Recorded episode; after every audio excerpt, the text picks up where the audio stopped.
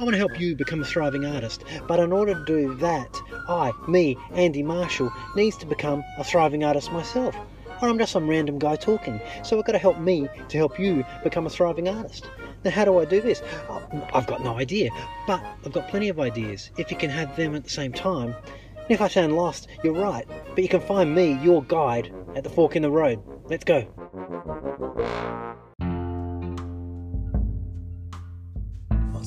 Best content you can make to promote art?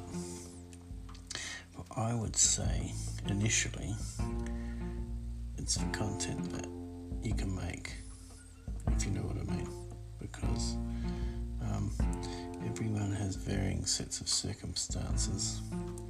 Um, like me, being a dad, we're on a bus. You know, you kind of, and the fact that I've got very little time because during the day, um, during the day we, I'm making the bus. You know, so um, so it's basically like I've got full time employment. And at night time when the kids are asleep, that's when I that's when I draw.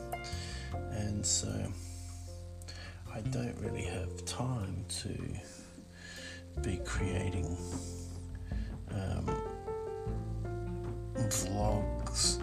I mean, I really do love um, like kind of Casey Neistat style vlogs, daily vlogs. Man, I would love to do daily vlogs, and I try. I tried for a while. I did it. Um, I tried to make it as easy for myself as possible by doing one minute daily vlogs. But even one minute to try and edit it and make it slick and make sense and all that kind of stuff actually takes up quite a bit of work that is not your artwork. Like it's you're creating a video, but not creating your art at the same time.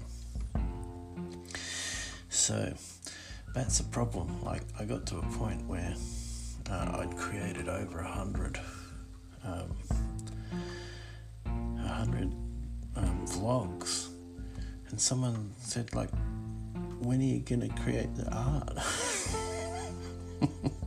because I decided by about vlog 30 or something that, yeah, I'm going to do kids' books. Yeah, it's going to be great. Yeah, awesome. Yeah, let's do kids' books. And, and every daily vlog after that, I just of talked about doing that. I didn't actually do it. So you've got to create content which is not um, taking away from your time to actually make something, you know what I mean? I'm just going to experiment a bit with, I never try with the eraser, that's what I needed. Um, which is not taking away from your art. that's why um, kind of found live streams. I kind of I was doing um, was doing podcasts in the car when I was driving between jobs. Um, and you know, you've got the road noise going along um, while you're driving along and stuff like that. But, but you know, you do what you can.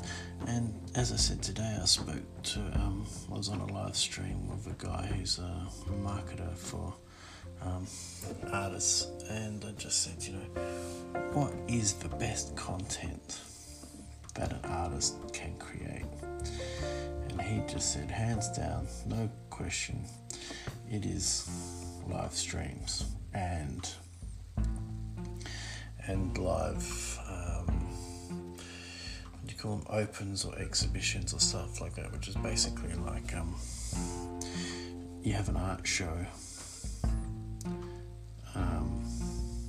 a virtual art show live and you have everything for sale um, in your description with links and stuff like that.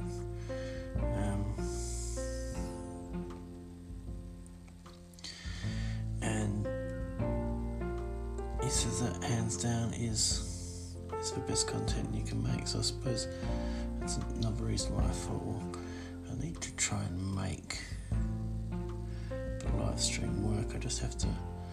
I kind of just don't want to just be sitting like when there's nobody here. I just don't want to be sitting here drawing quietly, um, not providing any value because um, I want to provide value. I think what I think is value, what I what I think I'd want to listen to, um, and um, and yeah, be these fake questions. nobody here. Well, I just basically steal questions from steal questions from elsewhere, from other people's live streams um, of a similar niche, and um, I think it works really well because I'm drawing, it kind of gets me um, used to talking and drawing at the same time. Maybe, you know, the audio from this can still be used for um, some short podcasts or whatever on particular topics. Um, so that way, you know, you're creating a double piece of artwork. When you're creating a piece of artwork, you're creating a live stream, which is, you know, content as well, and and then maybe creating a podcast too. Like I've half thought about um, getting on a because I use Anchor for podcasting, getting on an Anchor call with another artist and just having a phone call chat with another artist while I'm drawing because I don't really have split screen ability at this stage and also because I'm in the bus in the darkness um, having a shot of me you just really wouldn't be able to see me. I'd just be like some weird sh-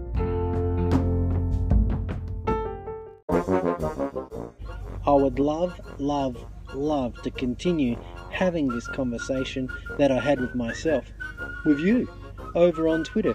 If you've got anything to add or had an epiphany, I love a good epiphany, and I'd love it even more if you shared it because your epiphany might cause someone else to have an epiphany, causing a domino tsunami of epiphanies, and it can all start at Andy C. Marshall on Twitter.